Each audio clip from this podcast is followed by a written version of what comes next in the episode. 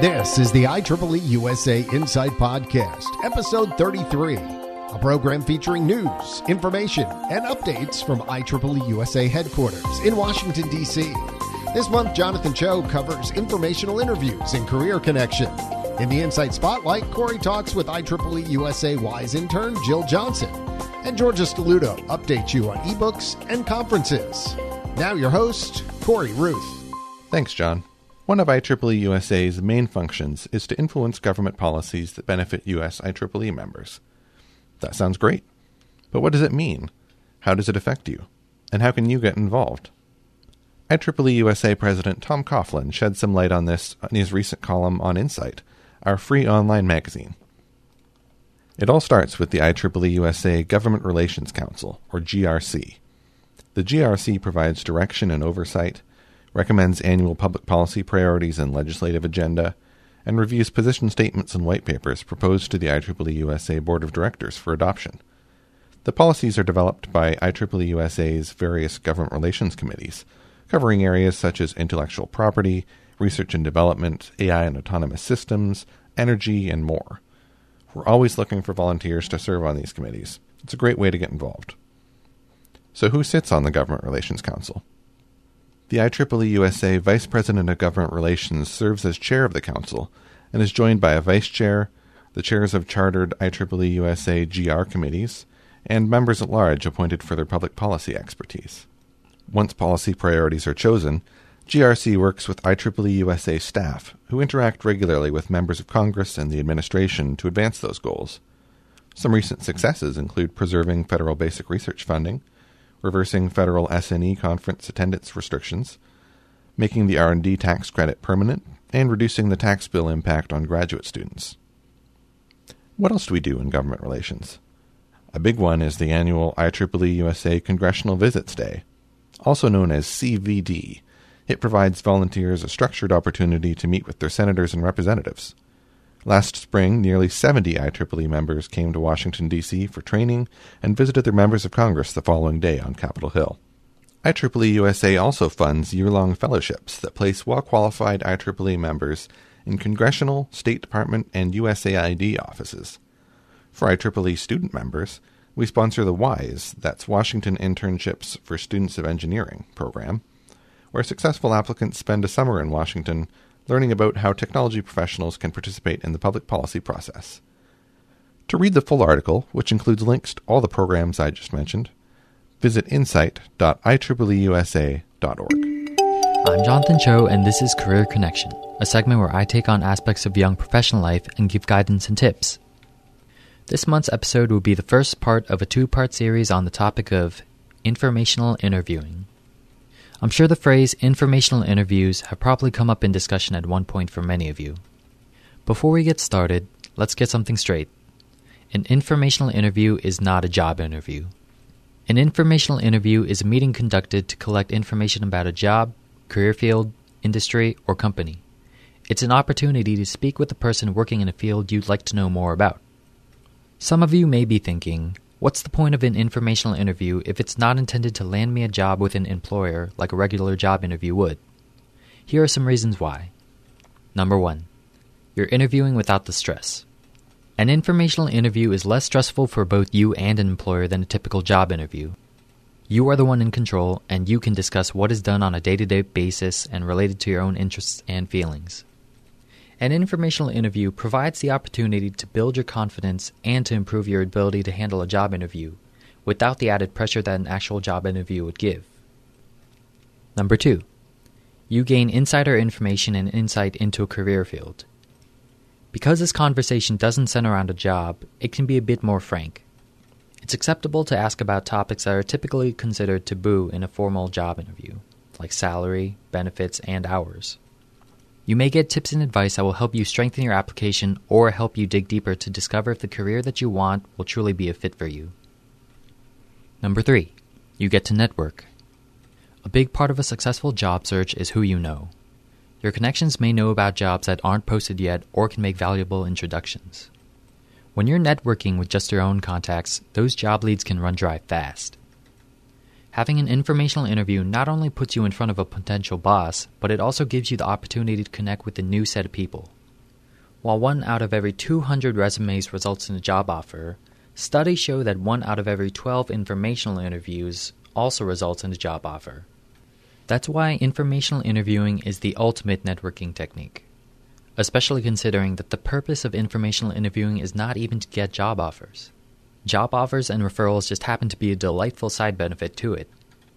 The great thing about informational interviews is that anyone can and should do them.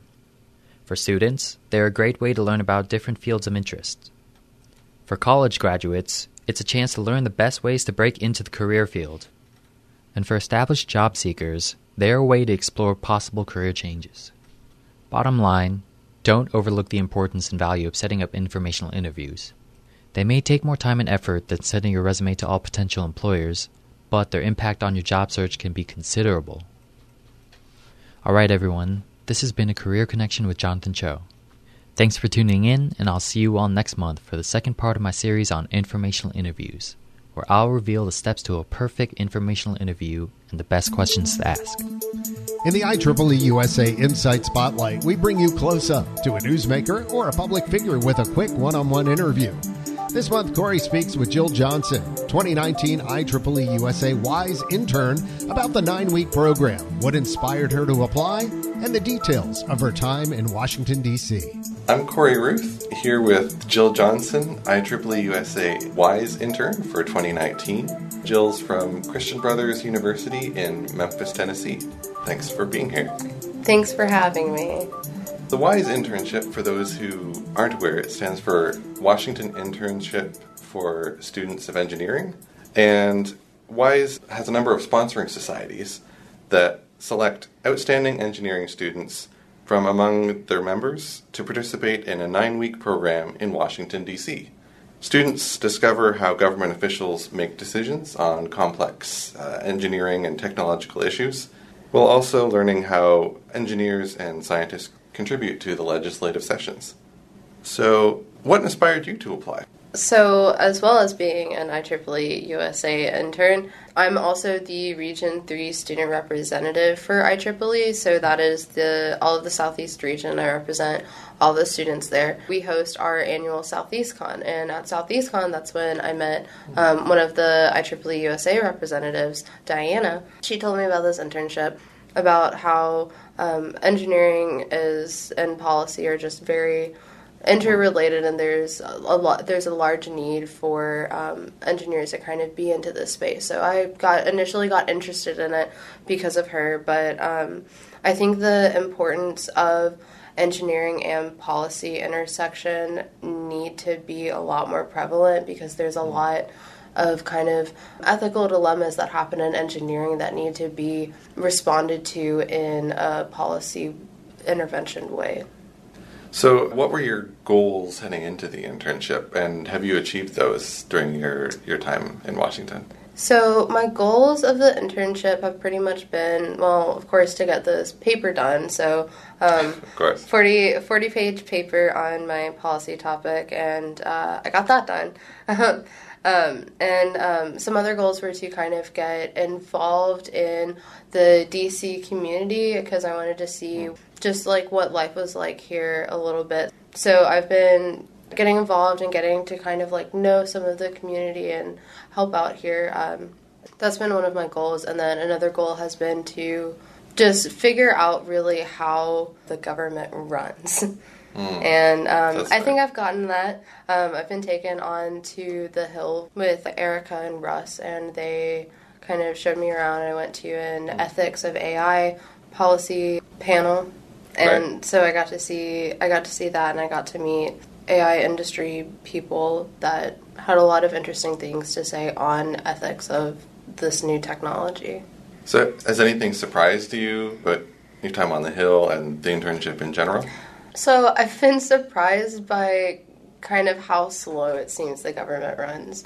Um, hmm. there's a lot of there's a lot of very current pressing issues that it seems like either there's prevalence of the problems being understood in government, but there's just such a wide array of problems that need to be tackled that hmm. the list of importance of things are seem to be just very immense. And uh, another thing that's kind of surprised me is uh, how walkable the city is. The the city is Yeah. very walkable, and I really enjoy it. Um, there, I, I like not having to drive everywhere. That's been a very pleasant surprise. Yeah, I guess between walking and the metro, it's pretty easy It's to get great. around. Yeah. It's great. So, uh, what is your project about? Yeah, so my paper is co- titled Wage Against the Machine The Impact of the Wealth and Power Inequality on the Automation of Labor. So, what this paper is about is really how automation displacement is a problem. Like, you go self checkout for your bags, and that, that's a machine. You go to order McDonald's, and you're the person taking your order is a machine now. So yeah, these the are screens at the, yeah. the front. Yeah. So these are entry level jobs that are getting displaced by automation. And there's been studies that have shown that um, while there are a lot of jobs being lost due to this problem, there's also a lot of jobs being gained. However, the jobs being gained have a lot higher bar of entry, and these are what, Ah. what are called new collar jobs. And so the because of the higher bar of entry, people who um, who don't have college degrees or don't have certificates or don't can't couldn't even imagine having the money to afford these things, they can't get into those jobs. right. Yeah, so I'm looking at how this problem of automation displacement um, is making wealth inequality worse. Because of that, workers don't um, necessarily have the power to bargain for better wages. Does that extend into drivers, like with self-driving cars and self-driving trucks for transporting?